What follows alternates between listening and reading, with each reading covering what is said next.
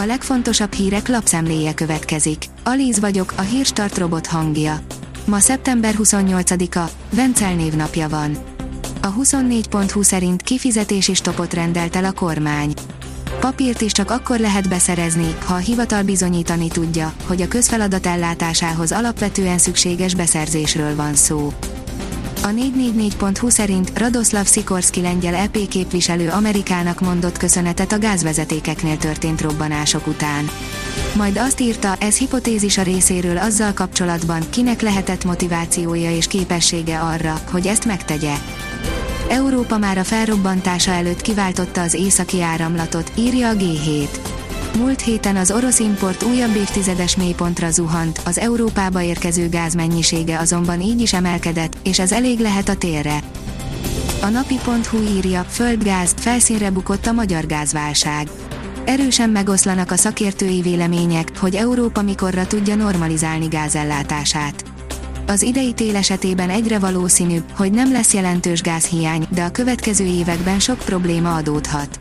Magyarország esetében sok a kérdőjel, mert az orosz ellátás favorizálása teljes leállást is jelenthet. Az RTL.hu oldalon olvasható, hogy bukhat Orbán Viktor szövetségese Olaszországban. A szélső jobboldali koalíció hiába szerzett többséget, egyik tagjuk, a Matteo Salvini vezette liga csúfosan leszerepelt. Tálas Péter, a NATO területét érte támadás. A balti-tengeri gázvezetékek ellen elkövetett szabotás ügyében mind a nyugat, mind pedig Oroszország vizsgálatot sürget. A lehetséges elkövetőkről és az esetleges következményekről nyilatkozott az Inforádióban a Nemzeti Közszolgálati Egyetem Stratégiai Védelmi Kutatóintézetének vezetője, írja az Infostart. A növekedés oldalon olvasható, hogy oroszok támadták meg a gázvezetéket állítja a Német Parlament Védelmi Bizottságának elnöke. Az orosz vezetés állhat az északi áramlat 1 és az északi áramlat 2 földgázvezeték elleni támadás mögött a Német Szövetségi Parlament Védelmi Bizottságának elnöke szerint. Óriási bajban a magyar foci a rezsiárak miatt, írja a rangadó. A válogatott és a Fradi eredményei láttán úgy tűnhet, tán az 50-es évek óta nem látott módon rózsaszín a foci jövő, holott a helyzet árnyaltabb. A magyar hírlapoldalon olvasható, hogy a Gazprom leállítja az európai szállítást.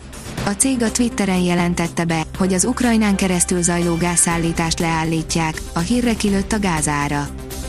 Nem fenyegetőzni kell, eldölt a bajba jutott Csepeli munkásszálló sorsa, írja a Forbes. Mégsem zár be a Csepeli zászlós szálló, Jellinek Dániel karácsony helyett végül a Fideszes polgármesterrel egyezett meg. Olyan szűk ruhába bújt Kim Kardashian a Milánói divat héten, hogy még sétálni sem tudott benne. Kim kardashian kitették az autóból a Milánói divat héten, és még most is ott állna a vörös szőnyegen, ha nem segítettek volna rajta, és noszogatják pakolják odébb.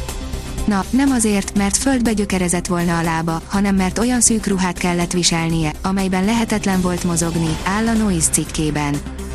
Az Eurosport szerint Rossi azonosította a válogatott problémáit, és nagy lépést tett a megoldás felé.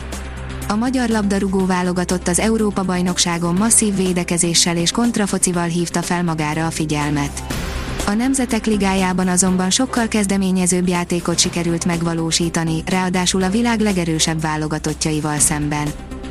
A jól játszó dárdaival kikaptak a németek az angoloktól. Dárdai Pál középső fia, Dárdai Márton a német együttes egyik legjobb teljesítményét nyújtotta, áll a Magyar Nemzet cikkében.